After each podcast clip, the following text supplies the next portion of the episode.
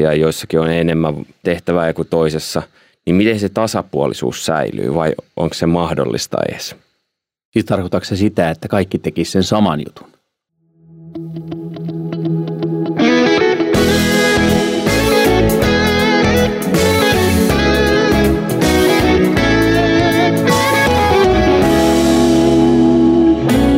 Lähetystyön takahuone.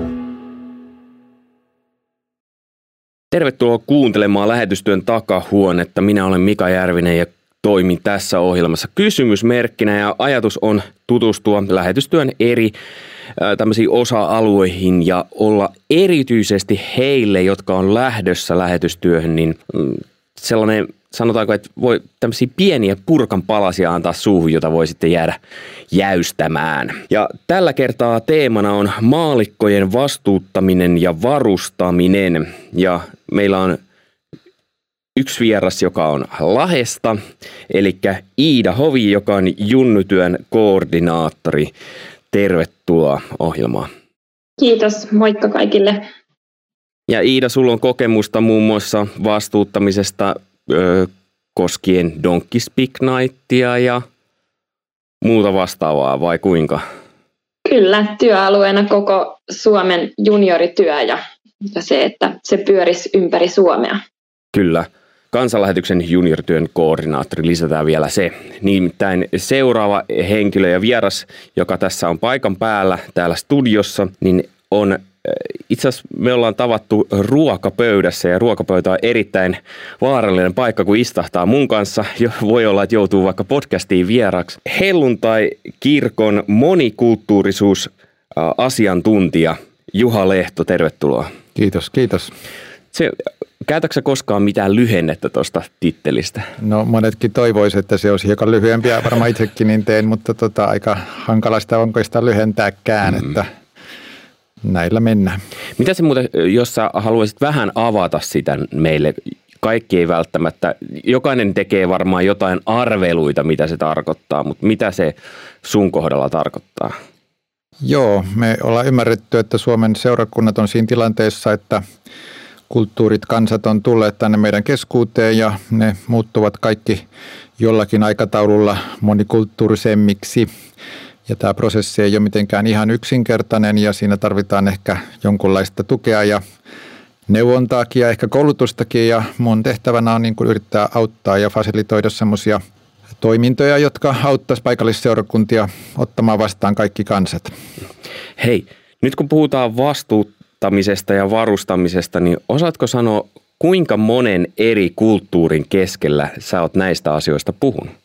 Niin, no jos kaikki lasketaan, mulla on semmoinen 15 vuotta lähetystyöhistoriaa ja sitten tämä Suomessa toimiminen, niin kyllähän niitä nyt kymmeniä joka tapauksessa on tullut vastaan ja kieliäkin jo varmaan semmoisia, joita auttavasti osaa, niin kymmenkunta, että No niin, katsotaan kuinka montaa kieltä tullaan puhumaan tämän ohjelman aikana. Ja että onnistuuko yhteinen, yhteisen kielen löytyminen Lauri Palmun kanssa, jolla kokemusta kielistä on niin Etiopiasta kuin Japanistakin. Ja nyt toimii aluekoordinaattorina täällä kansanlähetyksellä ja sitten myös lähetystyö on erittäin tuttu tuolta Japanin kentältä. Tervetuloa. Kiitos vaan kaikille ja mukava tulla puhumaan ehkä enemmän Japanin näkökulmasta tänään kuin Etiopian tai muiden maiden. Että se on kuitenkin se seurakunta siellä, jonka pappina toimin sitten useita vuosia, niin se on se yhteisö ja se, se ehkä se toimintapiiri, josta sitten mielellään olisi jakamassa. Niin sä oot osan lapsuudesta viettänyt Etiopiassa, niin minkä ikäisenä sä lähdit sieltä? Totta, mä oon Etiopia, Etiopiassa syntynyt ja mä olin 18, kun tulin Suomeen. Että oikeastaan koko lapsuuteni elän ulkomailla. Tänäistelin. Tänäistelin. Tänään. No niin, nyt, nyt se yhteinen kieli löytyy. Me voidaan Iidan kanssa alkaa puhua keskenemme sitten, kun nämä alkaa puhumaan jotain kieltä, mistä en ymmärrä. Mutta hei, mistä en ymmärrä, niin on myös tämä vastuuttaminen ja varustaminen. Niin ihan jos lähdetään siitä näistä kahdesta sanasta, niin mitä ne teidän mielestä tarkoittaa varustaminen? Miten te avaisitte sen? Varustaminen on sitä, että annetaan valmiuksia ja työkaluja tehdä jotakin. Joo, ennen kuin, ennen kuin sanotaan kaverille, että tee jotain, niin pitää, pitää antaa sille joku semmoinen vähän niin kuin kartta käteen, että mitä pitää tehdä. Kyllä, ja ei anneta pelkästään kalaa, vaan annetaan onki, jolla voi opetella kalastamaan niitä kaloja. No mitäs sitten, kun tähän tuodaan tämä vastuuttaminen ja valtuuttaminen. Siinä on kaksi eri sanaa nyt, mitkä sanoin kyllä samaan aikaan, mutta miten kun ne tuodaan siihen kehiviä? Et kai tarkoita englanniksi sanaa empowerment. No en osaa niin hyvin englantia, mutta sanotaan, että joo, sovitaan niin. Se on sellainen ehkä jossain mielessä muotitermikin, jota käytettiin ainakin aikaisempina aikoina kovasti paljon noissa kehitysyhteistyön mm. kuvioissa ja ajatus on se, että tosiaan se niin kuin kyky ja taito löytyy ihmisistä, kun heille annetaan tietynlaiset olosuhteet ja rohkaisua niin kuin päästä eteenpäin niissä asioissa, mitkä on, mitkä on tavoitteena ja haasteena. Kuulenko mä tässä myös sen, että tähän tulee vielä se mutta, piste, piste, piste? Niin kuin missä mielessä? Että siinä on vielä, siinä on vielä mutkia, että päästään tuohon, mitä äsken sanoit.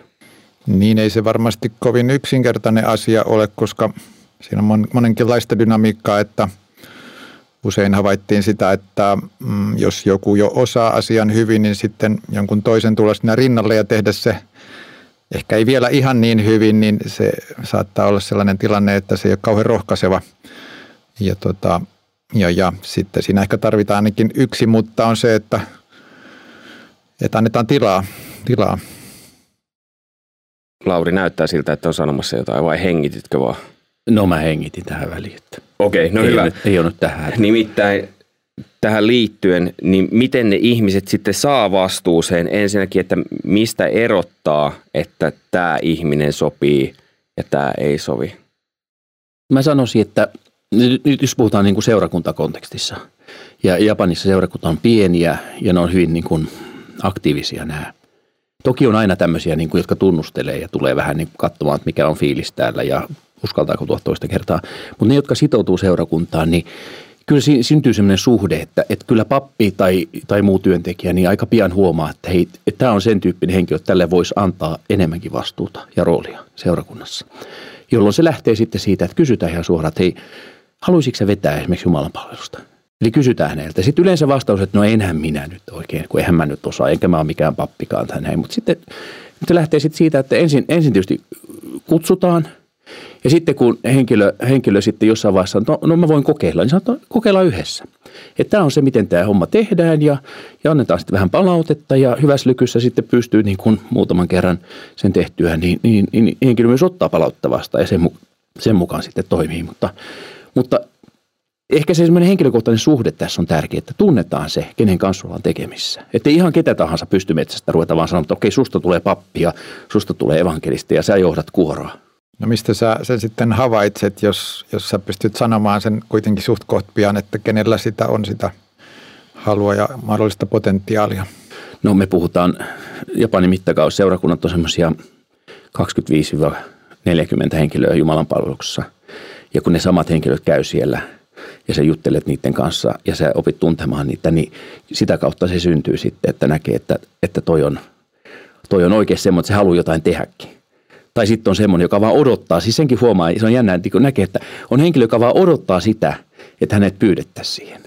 Ja sitten on aina se semmoinen tietynlainen niin ristiriita siinä, että kun mä pyydän henkilöä, niin suostuuko hän siitä syystä, että hän haluaa – vai suostuuko hän siitä, koska sen se pyytää ja hänellä on velvollisuus vastata siihen. Tämmöinen hierarkia on Japanissa tosi iso haaste tässä, että et, et mikä on oikeasti se sydämen halu ja into ja sitten mikä on vaan semmoinen niin pakko, että et velvollisuus. Että mun on nyt pakko tehdä tämä, kun toi pappi kerran pyysi mua tähän. Niin sitten sitä tehdään ja sitten se luetaan muualta päin, että ei se ollutkaan mieluinen homma.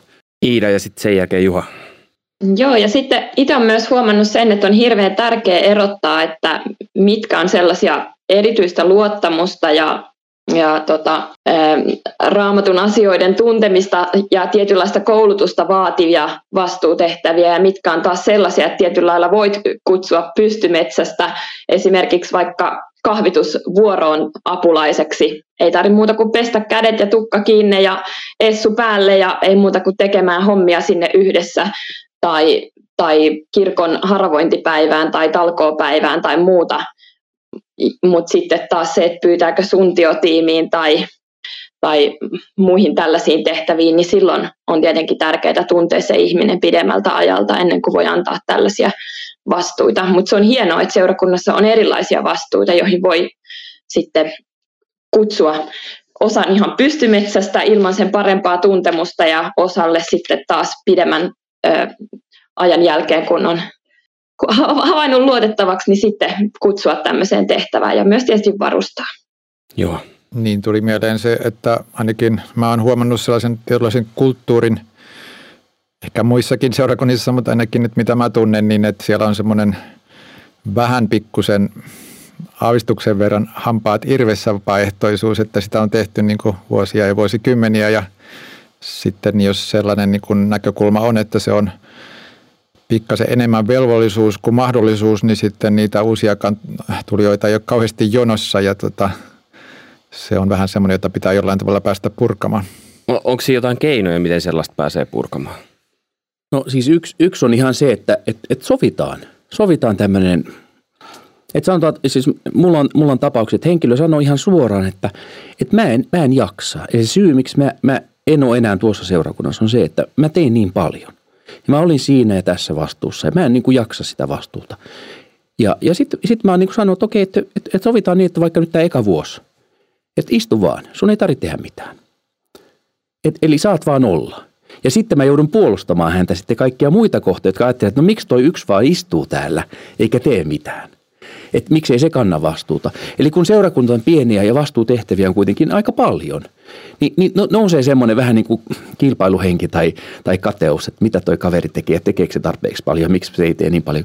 Ja, ja siinä on siis itse asiassa pastorilla kaikki helpointa tehdä itse.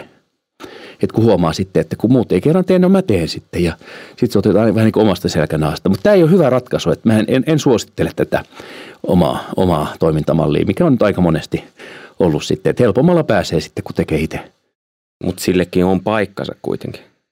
No on tiettyjä asioita, joita pitää vaan hoitaa. Ei voi vaan niin kuin todeta, että, että nyt sitten odotetaan, kunnes kunnes sanotaan vaikka, vaikka nyt sitten se ulko-oven ras, tota, saranat pitää korjata tai pitää vaihtaa joku lamppu eteisestä tai jotain tämmöistä. Nyt pakkohan se on itse tehdä sitten, jos ei kukaan muu sitä tee.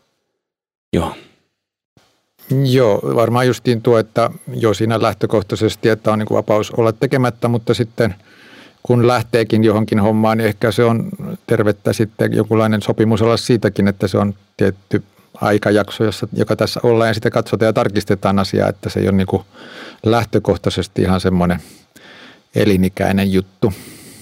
Tuohon liittyy myös se vastuun kasvattaminen. Siis sanotaan, että vastuu kasvattaa, mutta myös se, että sitten, että jossain vaiheessa vastuuta voisi alkaa myös kasvattaa.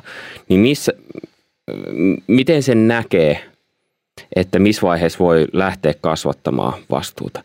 Mä, mä vielä lisään siihen kysymykseen sen, että tällaisissa just niin kuin Laure kuvaili, että siellä että sensei on se, joka sanoo, pidetään, että hän sanoo kaiken ja tällaisesta, niin siellä saatetaan niin kuin sanoa sen takia, että miellyttääkseen sitä, jota pidetään auktoriteettina. Varmaan jossain muissakin kulttuureissa on sama juttu. Niin miten siellä semmoisessa tilanteessa pystyy niin näkemään sen, että milloin sitä kasvatetaan? No, itse ajattelen, että jos on pienessä uskollinen, niin silloin on kykenevyyttä myös olemaan suuressa uskollinen ja vastuullinen, että ihan niin kuin lähtee siitä, jos on sovittu joku päivä ja aika, milloin tehdään jotain, että, että tämä henkilö on sitten saapunut näihin aikoihin ja paikkoihin ja, ja hoitaa ja on perehtynyt siihen, valmistautunut siihen tehtävään, mikä on sovittu, niin kyllä ne on semmoisia positiivisia merkkejä, mitkä osoittaa, että ihminen – on, on valmis ja kykenevä ottamaan vastuuta ehkä enemmänkin.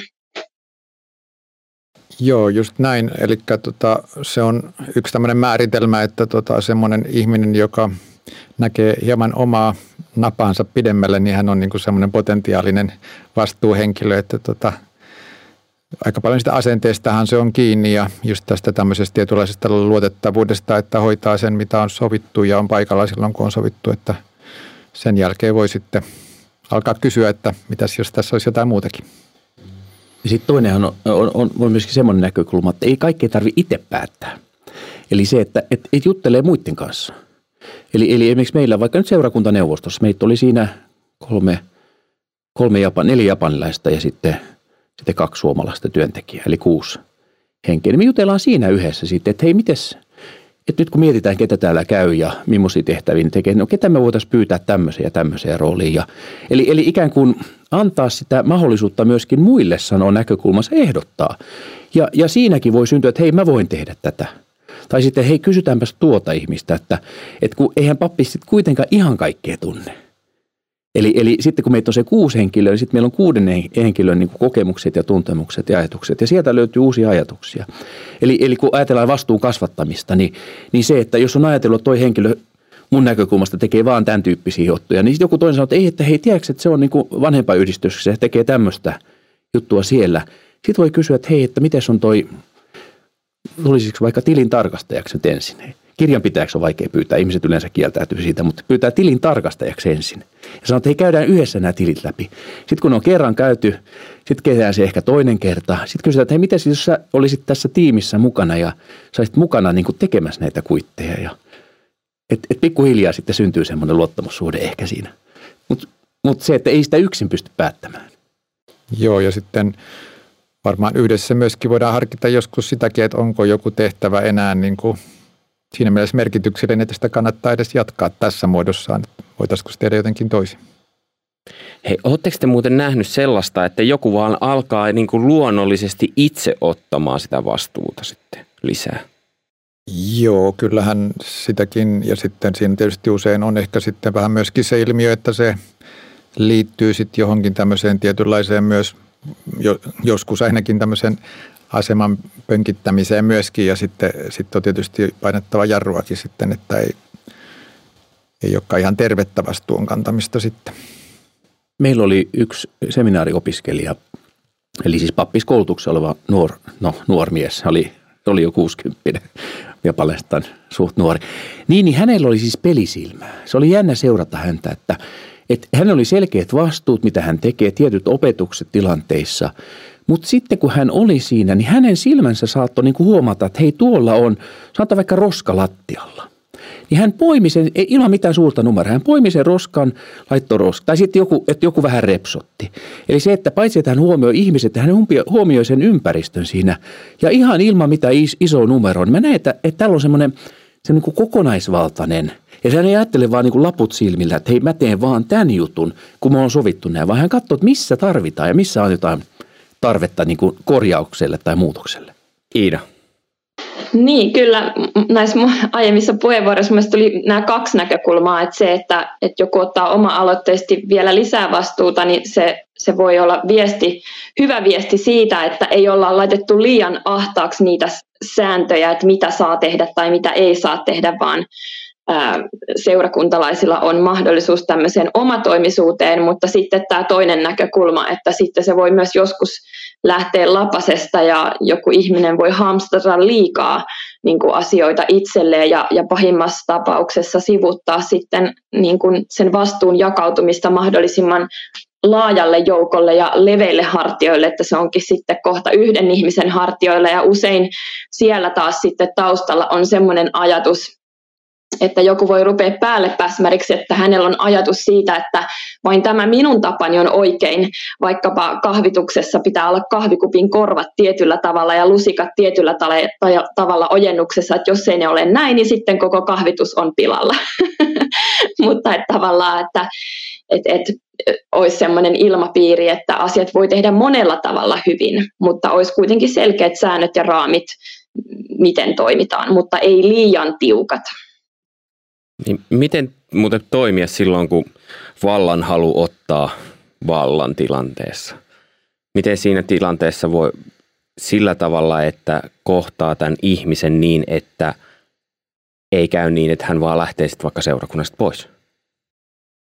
Joo, nämä on herkkiä tilanteita ja joskus tietysti on mahdoton välttää semmoista tietynlaista vastakkainasettelua, konfrontaatiota sitten, mutta että, että siitä pääsee eteenpäin, niin jotenkin, jotenkin se suhde pitää yrittää säilyttää ja semmoinen niin kuin kuunte, kuulluksi tulemisen mahdollisuus ja, ja tota, näitä tilanteitakin joskus on. Joo, kyllä mä oon joutunut sovittelemaan. Kun on, sanotaan vähän vanhempi ja kokeneempi kristitty, joka on tehnyt, tehnyt asiat just sillä lailla, aina samalla tavalla ja just näin. Ja että siinä joutuu sitten, kyllä siinä vähän oma arvovaltakin on sitten pelissä. Mutta sitten toisaalta sit, mä oon lähestynyt sitä, että kun hänen kerran sanoo, että miksei muut tee, niin sanoo, että hei nyt tämä tekee, mutta se tekee sen omalla tavallaan. Et siinä tulee sitten tämmöinen jonkin, no mä oon toiminut sitten bufferina tai tämmöisen niin kuin suojakerroksena sitten, että yritän pitää, pitää niin, että se kritiikki ei mene suoraan tältä vanhemmalta kokeneelta siellä nuoremmalle. Koska siitä syntyy yleensä semmoinen reaktio, että no en mä kyllä sitten uskalla tehdä ollenkaan. Vaan että, että se menisi mun läpi ja mä filtteröisin sitä ja mä filtteröisin myöskin toiseen suuntaan. Että et, et, kun toinen sanoo, että toi aina puhuu mun päälle ja toinen sanoo, että se ei oikein tee yhtään mitään, että se ei osaa. Että siinä niin kuin pastorina siinä välissä on sitten vähän niin kuin kiusallisessa asemassa, kuulee molempien näkökulmat ja on niin kuin oikeasti molempien kanssa samaa mieltä. Mutta se, että ymmärtää, että ei sitä voi noin sanoa, vaan se pitää niin kuin sanoa kauniisti, koska ihmiset, me tykätään ottaa vastaan positiivista palautetta. Iida. Joo, ja joskus sieltä taustalta voi löytyä ihan omakohtaisen kokemuksen kautta, voi löytyä tämmöinen harhaoppinen Jeesus plus-ajattelu, että, että se mun ihmisarvo ei perustukaan vain siihen, että olen Jumalan luoma ja Jeesuksen pelastama, vaan sen lisäksi tarvii sitten omia ansioita ja, ja ihmisten kunniaa ja arvostusta. Ja silloin varsinkin voi tämmöinen valtavipu mennä omassa päässä naksahtaa, että alkaa sitten hamstraamaan niitä ja mä että siltä, siltä ei ole ketään suojattuna, että se on hyvä olla herkällä korvalla. Ja, ja varmaan sitten, jos vaikka seurakunnan pastori tällaisen huomaa, niin olisi tietysti hieno kuulla sitten opetusta, jossa korostetaan sitä, että Jeesus on, on meidän koko sovittaja ja pelastaja, että meidän ensisijainen tehtävä tai olemus Jumalan edessä olla Jumalan lapsia eikä, eikä työntekijöitä ja että se ei, siihen ei meidän niin kuin arvo perustu. Että ihan joku tällainenkin voi auttaa tai oma mielestäni on auttanut monessa seurakunnassa, missä on ollut aktiivisena mukana tai olen tälläkin hetkellä. Kyllä. Joo. Näytit siltä, että olit sanomassa. Nyt en sano kyllä yhtään mitään. ei, ei haittaa. Ei kun mä mietin tätä, että kun mulla on siis tämä aasilaista kontekstista. Mä oon ollut Japanissa, ei kun se Etiopiassa lapsena. En mä ole miettinyt, että miten se seurakunta toimii niin kuin yhteisönä Etiopiassa. Kun mä oon ollut kuitenkin vaan koululainen kautta vanhempien mukana ja, ja lukenut suomenkielistä raamattua siinä aikana. Ja, et mun kokemukset on enemmän japanilaista asialaista kontekstista. Miten niin kuin Afrikassa tätä tämmöinen toimii? Joo, se konteksti on hyvin toisenlainen, että meilläkin juuri tuossa on vietetty 70-vuotisjuhlia paikallisen kumppani kirkon kanssa, joka on laajuudeltaan suurin piirtein samaa koko luokkaa kuin Suomen väestö ja meidän, meidän oma liike on aika paljon pienempi, niin tota, äh, siinä on niin kuin aika erilaisia dynamiikkoja sitten, että vapaaehtoisia on niin kuin paljon, väkeä on paljon ja erilaisia tota, tehtäviäkin varmasti on sitten niin kuin laajemmin myös tietysti eri tasoilla sitten, jos ajattelee niin kuin koko kirkkokuntaa, niin löytyy monenlaisia niin kuin vastuutehtäviä ja itsekin olin semmoisessa roolissa, että aika paljonkin olin sitten tekemisissä ihan sen niin kuin kansallisen kirkkokunnan johdon kanssa siellä. Ja tota, kyllä nämä tämmöiset niin kuin vallan ja vallan käytön, väärinkäytönkin ajatukset, niin ne on tietysti siinä läsnä – läsnä, kun ihmisten kanssa tehdään töitä ja tota, kirkoissa seurakunnissa myöskin. Mutta ehkä tietty semmoinen oikeanlainen vastuun jako sitten auttaa siinä, että on useampia, jotka niitä asioita sitten kuitenkin yhdessä miettii ja, ja pyrkii löytämään niitä vastauksia sitten, mikä toimii siinä tilanteessa, missä ollaan.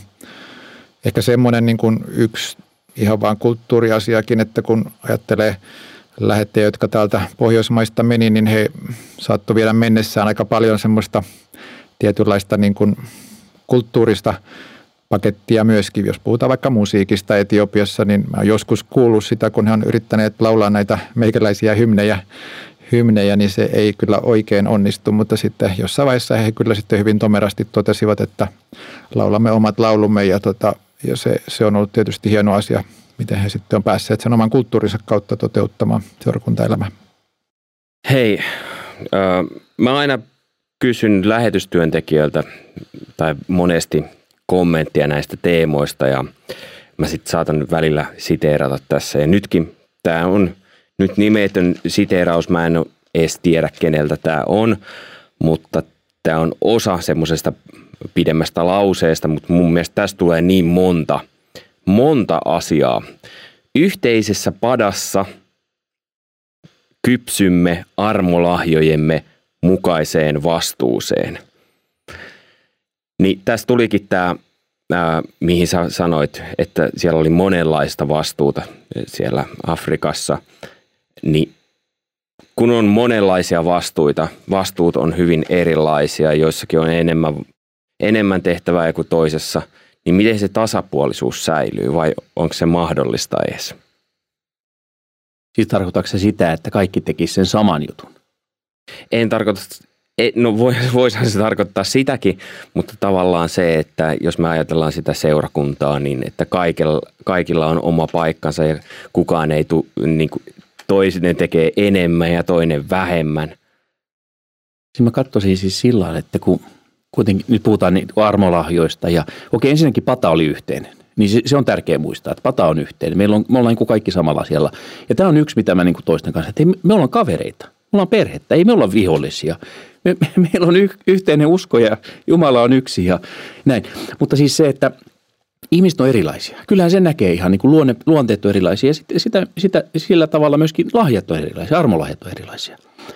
Niin, niin jotenkin se, että et, et, et pakottaisi ihmiset toimimaan tietyn muotin mukaan, niin ei, ei se toimi. Se ei vaan toimi. E, e, voidaan me yrittää, mutta ihminen yleensä väsyy siinä ja ehkä siinä on syy, miksi joku jää pois vastuista, on se, että, että hänellä on annettu vääränlaisia vastuita. Semmoisia, jotka ei sovi hänelle ollenkaan jotka vie häneltä liikaa energiaa tai aikaa tai jotain, kun taas hän voisi olla aivan iloisempi jossain toisessa tehtävässä. Ja, ja, ja jos ajattelee normaali Jumalan palvelusta, meillä on joku, joka ottaa ihmisiä vastaan. Meillä on parikin henkilö, jotka kerää kolehtia, toinen niistä pitää kolehtirukouksen.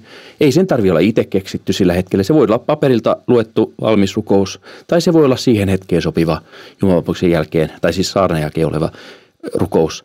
Meillä on Jumalanpauksen juontaja, se on tietysti iso rooli, koska se, se on ikään kuin se, joka sen koko Jumalanpauksen vetää sitten. Ei se ole se pappi, vaan se on se juontaja, joka vetää Jumalanpauksen. Ja sitten on niitä, jotka, jotka saarnaa. Ja voihan se olla maallikkokin, joka saarnaa. Ei sen tarvitse olla aina pappi. On tiettyjä tehtyjä, jotka on jätetty papille, sanotaan vaikka ehtoollisen, ehtoollisen tota, ehtoollisen viettoon liittyvät tietyt elementit on papille varattuja, mutta siis siinäkin voi olla avustajana sitten se maallikko. Ja, eli meillä on monenlaisia tehtäviä siinä yhteisessä Jumalan palveluksessa, mutta se, että ei, ei, ei, ei, niin kuin, ei väsytettäisi ihmisiä liiallisilla vaatimuksilla. Just sen takia, että kun kerran kaikki muutkin tekee, niin sunkin pitää tehdä. Että ei tule tätä niin kuin pakkomuottia, pakko, pakko olla samanlaisia kuin toi. Kaikkien pitää olla niin kuin toi meidän paras aktiivisin seurakuntalainen. Joo, tota, mä näen tätä tietysti hiukan pikkasen eri näkökulmasta näin helluntai-seurakuntien näkökulmasta. Meillä ei ole sinänsä siinä mielessä niin kuin virkapappeuskäsitettä, että periaatteessa avoin, avoin niin kuin ainakin teoriassa lähes kaikkien olla mukana, mukana näissä tota, eri tehtävissä, mutta että kyllähän se helposti myöskin meillä on, on ajautunut siihen, että on joku joku onko sitten pastorin nimike tai mikä onkaan, mutta joka niin kuin huolehtii suurin piirtein kaikesta ja tota, se ei kyllä sitten ole se tervein mahdollinen malli. Mulla tulee tuosta padasta kyllä mieleen heti tämä Efesolaiskirjan neljännen luvun ja onko se 11 vai 12, että tota, tehdäkseen pyhät valmiiksi palveluksen työhön, niin niitä varten on annettu nämä erilaiset armotukset tai seurakuntavirat, evankelista opettaja, paimen – ja omallakin kohdalla jo, jos ajattelee sitä polkua, miten sen on niin kuin mennyt, niin ehkä siinä nuoruudessa niin tuli kokeiltua vähän, vähän kaikenlaista, että se niin kuin on semmoinen myöskin, että pitää jotain vähän yrittää ja sitten huomaa sen, että mikähän se mahtaa se oma, oma erityinen lahja sitten olla. Ja mullakin tietyssä mielessä ehkä löytyi vasta siellä Afrikassa sitten jo aika pitkänkin ajan jälkeen. Iina, miten sun lahtelaisessa padassa näkyy toiminta? Joo, ehkä haluan tuoda tähän sellaisen omakohtaisen näkökulman, että mä oon huomannut, että suurimpia lahjoja on ne omat heikkoudet, eli ne, mihin mä just tarvin niitä toisia ihmisiä. Ja se toisten tarvitsevuus luo sitä yhteyttä. Eli, eli ne asiat just, mitä mä en osaa, mihin mä en ole saanut niitä armolahjoja, niin niihin mä just erityisesti tarvin niitä toisia ihmisiä. Ja vähän niin kuin jostakin joukkueurheilusta tämä termi, että anna kaverin loistaa, niin sopii hyvin myös seurakuntapuoleen, että se missä minä en todellakaan voi loistaa, niin siinä se kaveri voi loistaa ja mä voin sanoa, että hei, että mä huomaan, että sä osaat tämmöistä juttua, mutta mä en osaa, voisitko sä auttaa tässä? Eli tota, hirveän paljon me keskitytään monesti siihen, mikä mun lahjavarustus on, mutta ehkä olisi tärkeämpi ää, hahmottaa se, että mitä mä en osaa ja kutsua siihen ympärille sitten toisia tekemään niitä asioita. Hei, tuosta kypsymissanasta tulee myös mieleen toinen sana, jotenkin kypsyminen. Jos ajatellaan kinkkuakin, kuinka kauan se on uunissa, niin se ottaa aikaa. Niin mitä, mitä te sanotte siitä? Tuleeko mieleen mitään vastuu ja aika? Minkä verran aikaa pitää antaa? Ja ehkä siinä on myös se, mitä me aikaisemmin puhuttiin, että pitää olla sellainen ilmapiiri, että on tilaa niille erilaisille vastuuille. Niin miten sen luo? Mä näkisin, että aika ja tila jotenkin liittyy toisiinsa.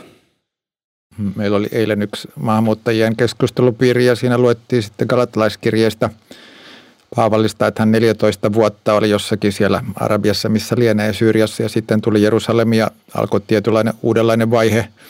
Niin keskusteltiin siitä, että onko 14 vuotta lyhyt vai pitkä aika. Lähetystyössä on aika lyhyt aika. Mm. Vai onko se pitkä aika? Jos mitään nykypäivän lähetystä, että kuinka moni on lähetti 14 vuotta työkaudella?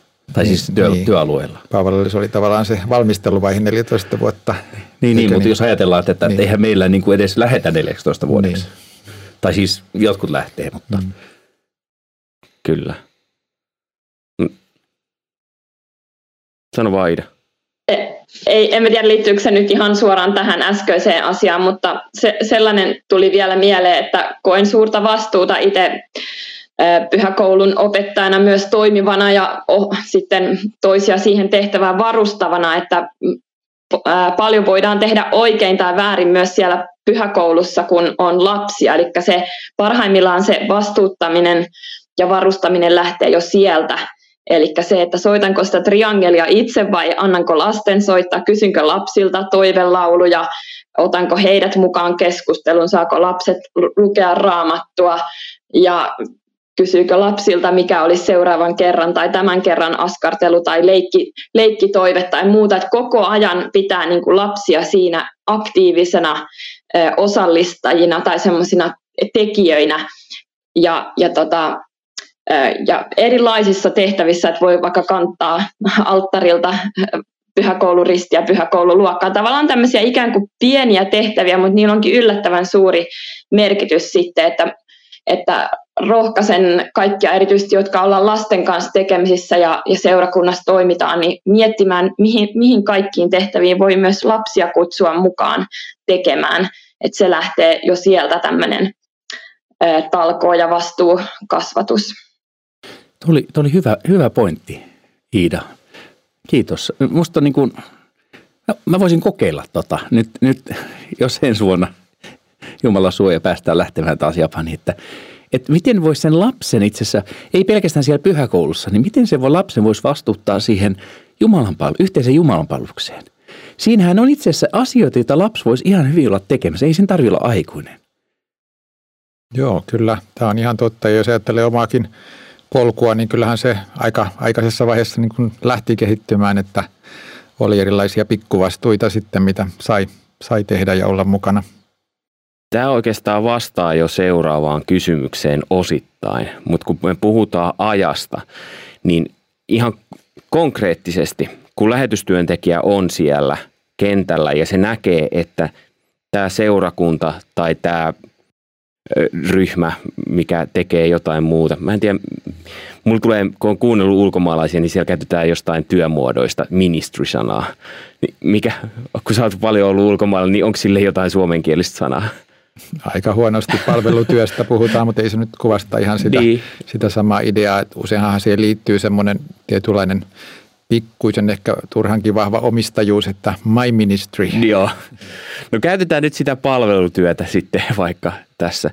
Niin jos me nähdään, että tämmöisellä palvelutyöryhmällä, ei se nyt kuulosta ihan Suomelta, mutta tai sitten seurakunnalla, että on joku tarve, mutta sulla on jo ne omat tehtävät, mitä sä teet. Niin miten sä löydät ja järjestät sen varustamisen ja ajan sille?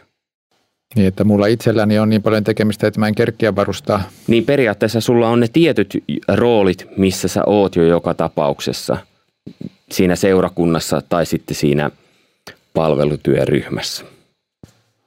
Tuo, tuo on siis hyvä kysymys siinä, että siis ehkä tämä on tämä, tämä vaara tai semmoinen ansa, mihin me, me langetaan. Ja kyllä mä tunnustan itse, että, että, siinä omassa, kyllä se tämmöinen synti, sy, syntinen luonto siinä, että et, et tämä on mulle helpompaa olla aloittamassa uutta koulutusta tai vastuutusta tai valtuutusta tai näin.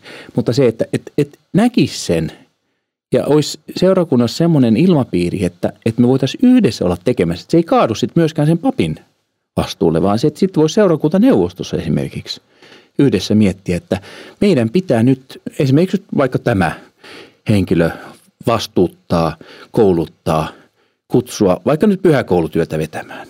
Me yritettiin monta kertaa sitä, että, että otetaan tämmöinen tiimi. Siinä on, siinä on kaksi äitiä ja sitten, sitten on, on, on mun vaimo on siinä mukana ja sitten niin kuin ideana se, että on aina jompikumpi näistä äidistä mukana ja sitten pikkuhiljaa kasvaa. Mutta aina tuli niin kuin, se vie aikaa tämä koulutus.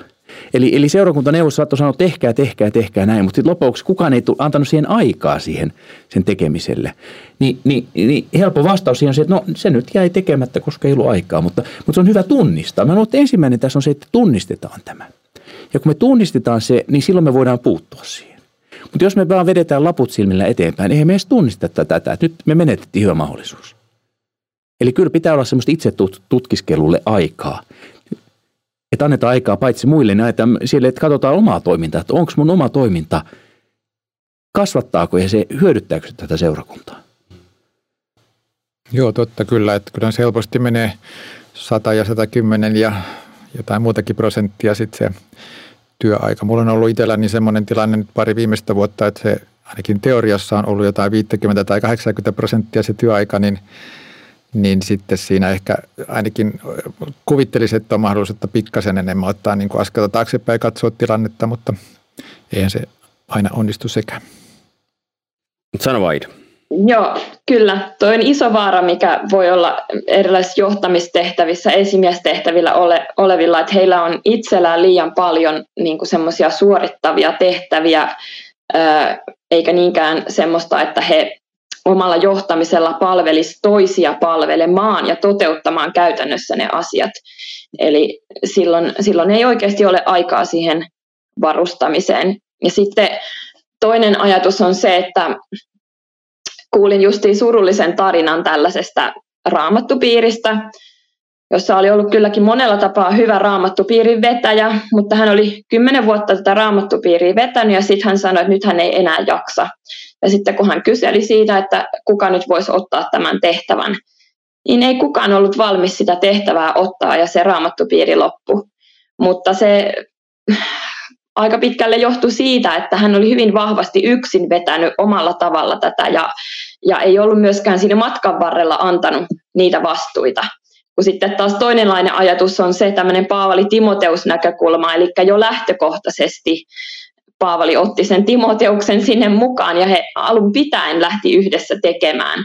Et kaikessa niin kun on se sitten pyhäkoulutiimi tai kahvitustiimi tai suntiotiimi tai mikä ikinä, niin ajatus on se, että hei kenen kanssa sä teet sitä että, että se olisi hirveän tärkeää ja ymmärrys siitä, että minä en elä täällä ikuisesti tai minä voin muuttaa tai, tai muut asiat voi vaikuttaa siihen, että mä en pysty tätä tehtävää jatkamaan, niin pitäisi olla aina alusta asti se ymmärrys siitä, että kuka on sitten se, joka luontevasti tähän niin kuin, ö, ottaa sitten sen vastuun. Ja oikeastaan mielestäni alun pitäenkin se vastuu voisi olla niin kuin isommalla alueella. Voi olla tietysti joku tiimin vetäjä, mutta, mutta silti se vastuu käytännössä pitäisi mun mielestä jakautua ja alusta alkaen mahdollisimman niin kuin tasaisesti.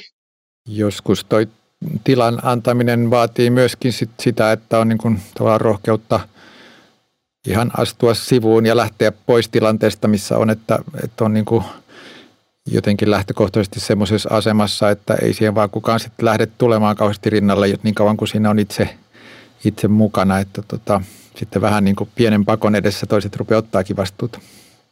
Ja voihan se olla, että, että, että vasta siinä tilanteessa, kun se edellinen vastuuhenkilö ei enää paikalla, lähetti poistuu.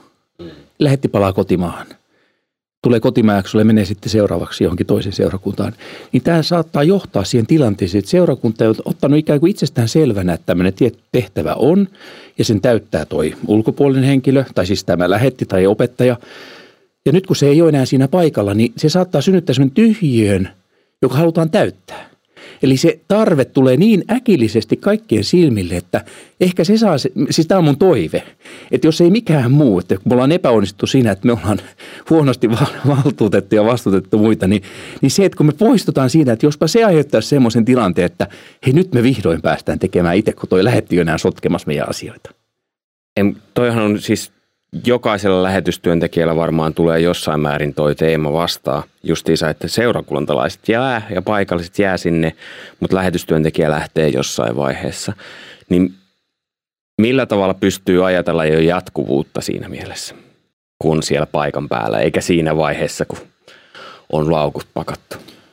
Se on varmaan aika herkkä prosessi, että jos lähtee liian nopeasti, niin talo kaatuu eikä, eikä, eikä tapahdu minkäänlaista, minkäänlaista lisävastuuottoa. Sitten taas jos lähtee liian hitaasti, niin sitten ei tavallaan anneta tilaa. Että jotenkin itse miettisin sitä näin, että vähän niin kuin ehkä semmoisella vaiheissa, että okei mä lähden nyt kuukaudeksi, katsotaan miten menee. Sitten tuun käymään takaisin ja katsotaan, että missä vaiheessa on ja tarvitaanko vielä jotakin vai joko se homma alkaa niin kuin avautua ja lähteä liikkeelle – Mulla on itsellä kokemuksia semmoisista tilanteista, jossa mä sitten jälkeenpäin olen miettinyt, että lähdinköhän mä liian nopeasti ja tavallaan liian, liian silleen niin kuin lopullisesti jostakin tilanteesta.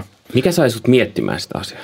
No ehkä just se, että siellä tuli sitten enemmän ongelmia kuin mitä ehkä oli toivonut ja ajatellut sitten kuitenkin. Mutta vaikea sanoa aina sitten, että miten olisi käynyt sitten, jos, jos olisi ollut sellaista uudestaan, että olisiko auttanut. Me, meillä on sillä jännä tämä viimeisin Suomeen paluu oli se, semmoinen prosessi, joka me käynnistettiin jo ehkä kolme vuotta aikaisemmin. Et oli selkeä suunnitelma, että toi on se kesä 20, yksi vuoden kesällä palataan. Eli meillä oli jo selkeä, niin kuin nä, tai siis me tiedettiin, kaikki tiesi, seurakuntakin tiesi. Sitten ruvettiin rakentamaan sitä, että kuka tulee, kuka, tuleeko siihen lähetti, kuka tulee niin kuin tämmöiseen pastorivastuuseen.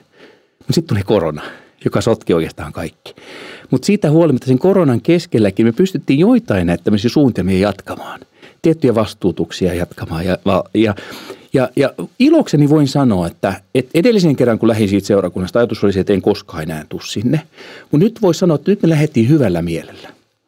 Eli, eli vaikka korona tuli ja sotki, niin me nähdään, että se, me onnistuttiin se tämän muutaman vuoden aikana niin kuin siirtämään sitä prosessia riittävän paljon pois meiltä – että vaikka mua edelleenkin vähän kismittää jotkut asiat, mitä seurakunnassa tapahtuu, niin mä voin sanoa, että se ei ole enää mun vastuulla ja, ja voin iloita siitä kasvusta, mitä siellä on ja, ja, ja huomata se, että itse asiassa kaikki se, ei se ollut musta, se oli Jumalan työtä. Että kaikki se kasvu, mikä me nähtiin siinä seurakunnassa ja hyvällä mielellä nyt voidaan lähteä ja kehua, miten ihana siellä seurakunnassa oli, johtuikin siitä, että Jumala toimi kaikkien vastoinkäymisten keskellä. Mutta se, että ei, ei, ei voi liian nopeasti lähteä. Et pahin on just se, että sulla niinku tapahtuu joku tämmöinen – ennalta arvaamaton. Et meillä oli tämmöinen syöpäpotilaille tarkoitettu tämmöinen vertaistukiryhmä, jonka vetäjä sairastui syöpää ja kuoli. Siinä meni kolme päivää tähän koko prosessiin.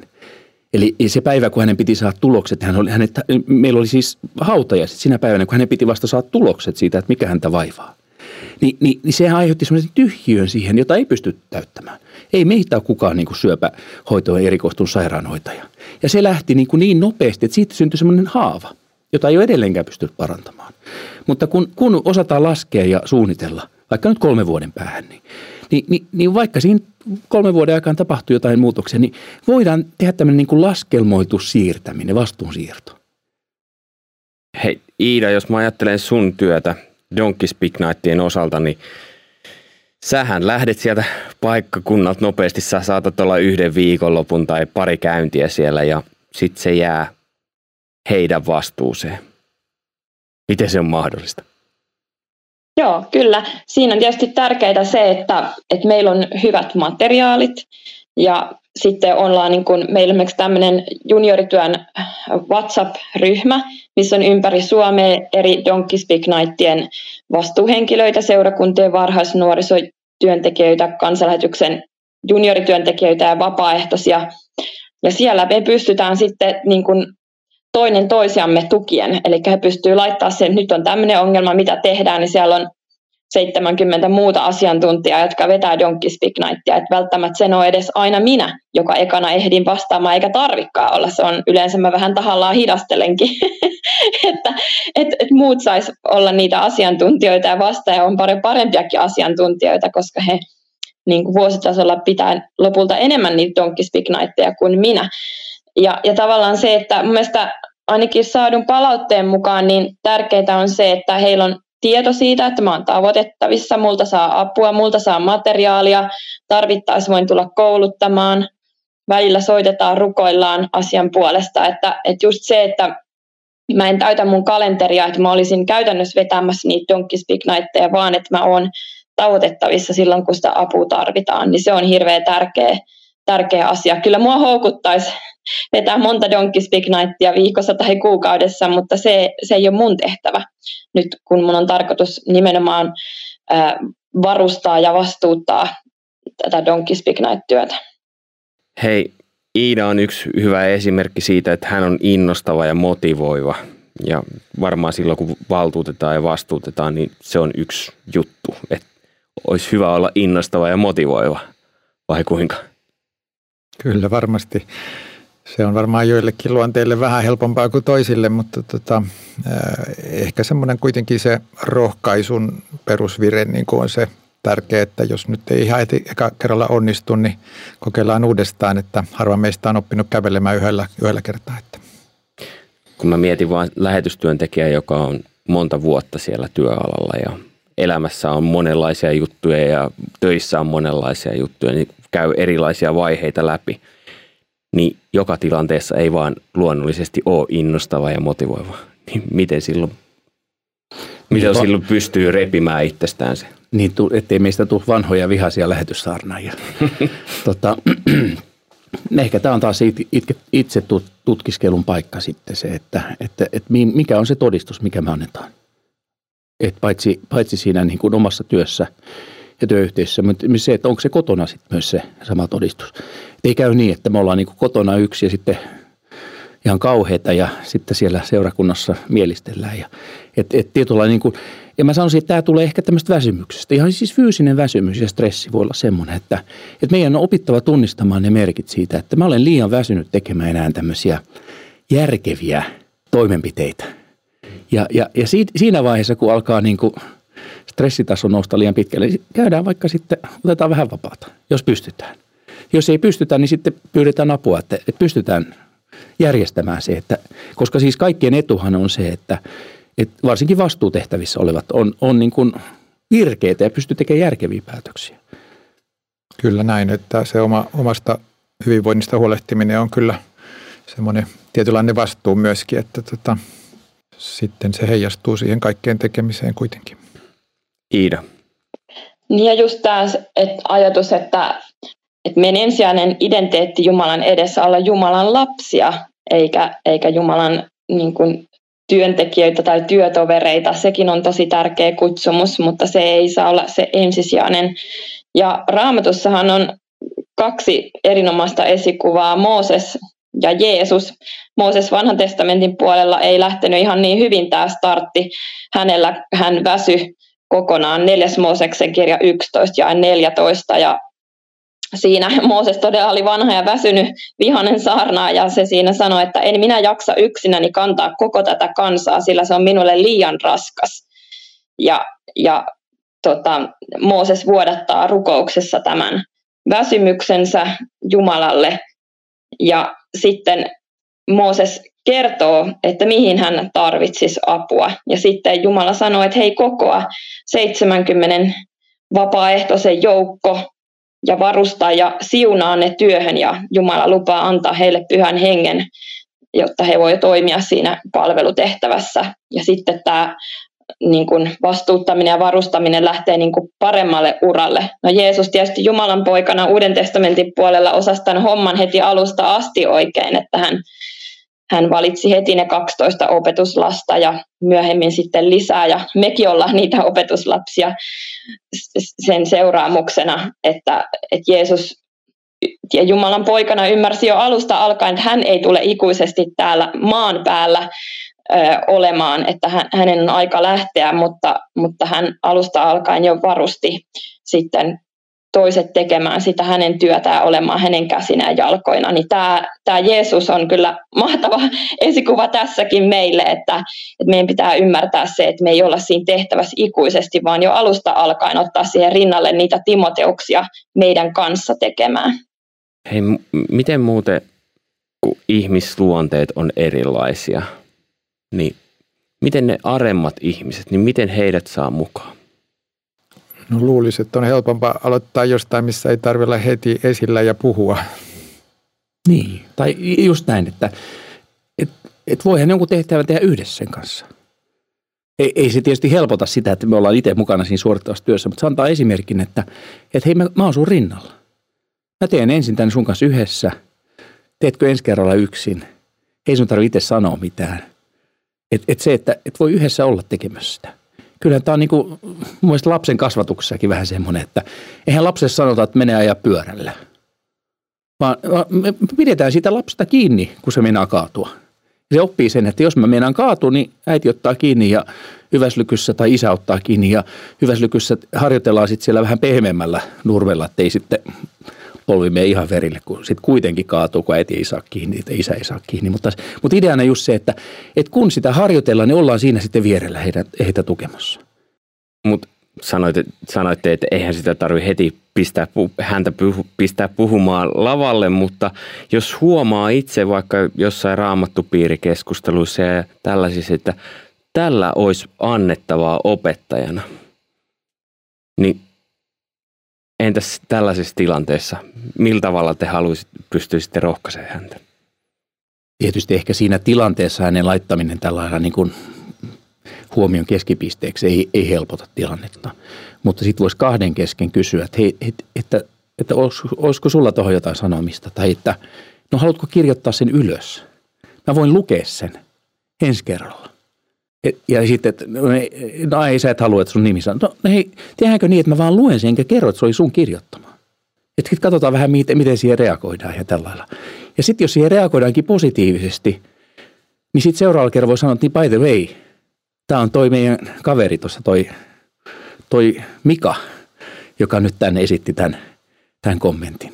Eli, eli, eli jos me mietittäisiin semmoista oikeasti, että rinnalla kulkemista, yhdessä tekemistä – se on tietysti hieno sanoa. Sitten kun sä oot siinä 110 lasissa ja palaverit bukkaa päälle ja näin, niin koita siinä sitten jotain yhdessä, yhdessä ruveta jotain raamattopiiriopetuksia vähentämään. Mutta siis ajatuksen nyt heitän, että no, toimisiko tämmöinen? Niin, ihmiset on tosi erilaisia se on hyvä asia, että, että yhdessäkin seurakunnassa, niin yksi haluaa olla mukana Donkey Speak Night-työssä sillä tavalla, että hän kokee niin kuin tämmöiseksi armolahjakseen ja haluaa osoittaa lapsille rakkautta sille, että hän leipoo siis semmoisen pakkasen täyteen erilaisia niin kuin herkkuja, mistä vapaaehtoisten on sitten helppo ottaa mokkapaloja ja pullia ja mitä kaikkea sieltä sitten niin kuin sulamaan, mutta hänellä on sillä kiireinen elämä, että hän ei koskaan pääse itse mukaan sinne Donkey Speak Nightiin, mutta hän on, haluaa leipoa ja voi että lapset rakastaa niitä sämpylöitä tai korvapuusteja, mitkä sitten tota, uunin kautta laitetaan lämpiminä pöytään. Et siis on monenlaisia, tai yksikin, niin hän kokee lahjakseen ää, tehdä tämmöisiä väri, värityskuvia, mihin tulee sitten raamatun jakeet. Että niin kuin on tosi hienoja erilaisia lahjoja, jotka voivat olla tosi suureksi siunaukseksi, mutta just se, että, että mä ajattelin, että ihan samalla niin kuin muu, muitakin, niin myös näitä arempia, että kysymällä ja kutsumalla mukaan, mutta tosi herkällä korvalla kuulemalla, että että minkä tämä ihminen itse kokisi niin kuin omaksi paikaksensa ja myös kokeilemalla, että ei ole pakko, jos tulee jotain kokeilemaan, että siihen on pakko jäädä. Että, että siellä saa tulla myös katsomaan, että ei tarvitse heti ottaa isompaa vastuuta.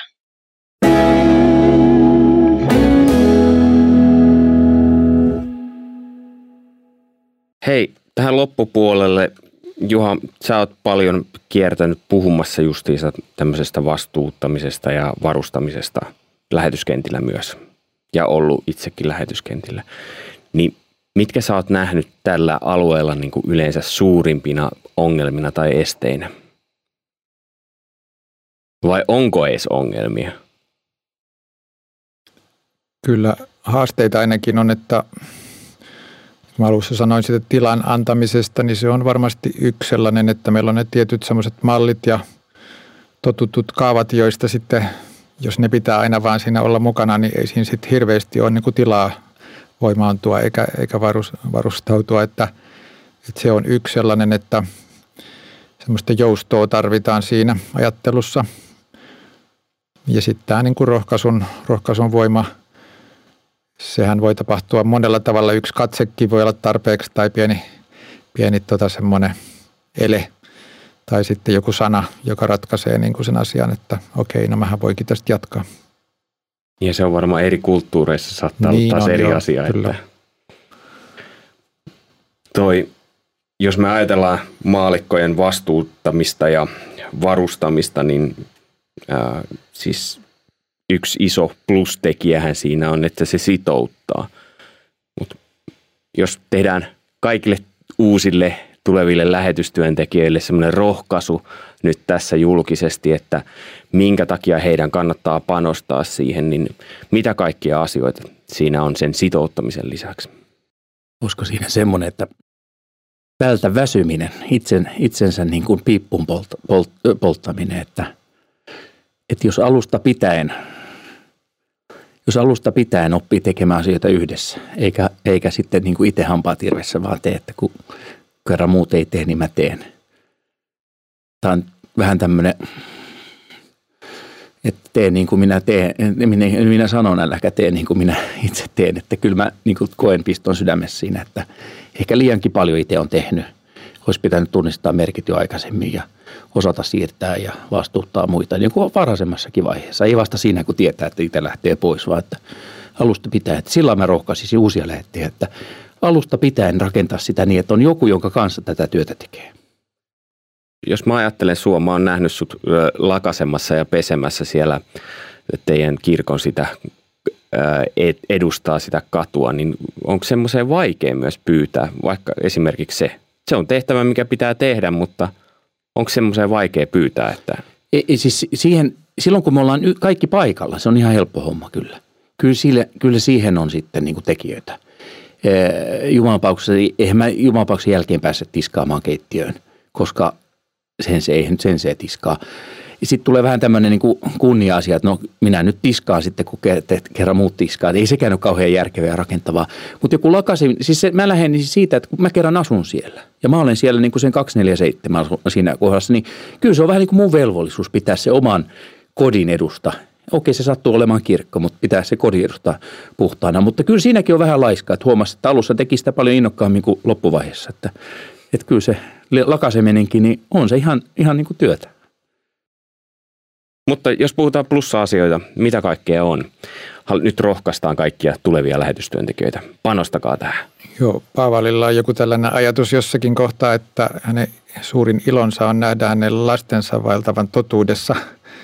Ja tota, kyllä itse täytyy se, se niin kuin allekirjoittaa, että se on tuonut kyllä eniten niin kuin iloa tässä palvelutyössä sen, että on nähnyt toisten kasvavan ja löytävän paikkansa ja ehkä ne yhteydet sitten muuten, muuten toisiin tekijöihin myöskin, niin tota, ainakin itse olen kokenut, että se on ollut sitä kaikista palkitsevinta.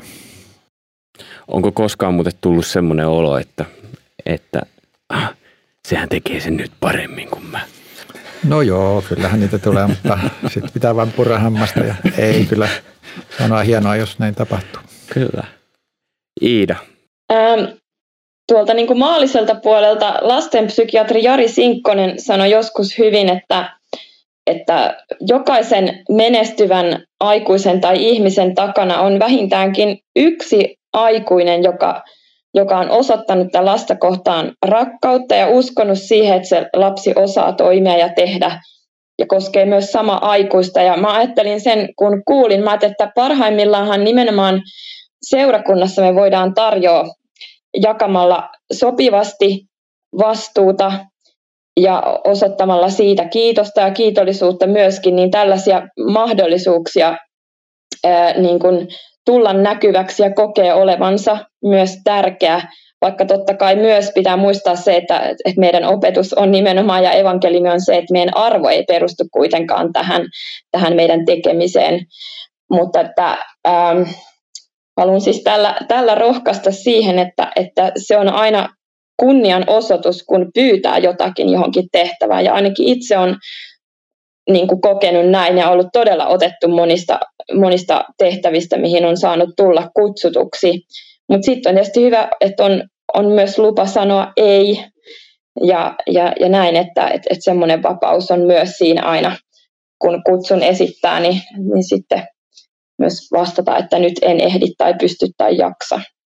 Hei, kiitos. Toivottavasti koitte tämän kunnianosoituksena, että pääsitte tähän podcastiin keskustelemaan ja rupattelemaan. Hei, Juha Lehto, olit tässä vieraana, niin onko sulla joku sellainen lähettikirje, mitä kirjoitat säännöllisesti tai millä tavalla pystyy sua seuraamaan? No itse asiassa tällä hetkellä ei ole, että tuolta Helluntai kirkon nettisivulta löytyy mun kuva kyllä ja saattaa löytyä jotain muutakin tekstiä. Eli helluntaikirkko.fi, niin siellä voi käydä katsomassa, minkä näköinen naama on Juhalla. Niin osaa sitten yhdistää äänen ja naaman. Lauri Palmu, teillä on lähettikirja, mitä te Asakon kanssa kirjoitatte ja sitä voi tilata. Kansanlähetyksen sivulta löytyy tai sitten menee Palmukadulle eli www.palmu.st street.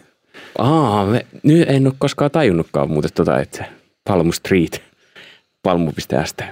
Iida Hovi, jos äh, suhun haluaa olla yhteydessä ja vaikka alkaa järjestämään Donkey Speak Nightia jossain päin Suomea tai ulkomailla, onhan Japanissakin jo jossain vaiheessa ollut jotain donkkitoimintaa, niin, niin tota, donkki.net-sivulla voi olla yhteydessä, eikö niin? Kyllä, juuri näin. Ja sieltä löytyy myös meidän juniorityön ja nuorten maailman uutiskirja, jonka voi tilata. Ja mielellään mulle voi soittaa ja laittaa sähköpostia, niin jutellaan lisää.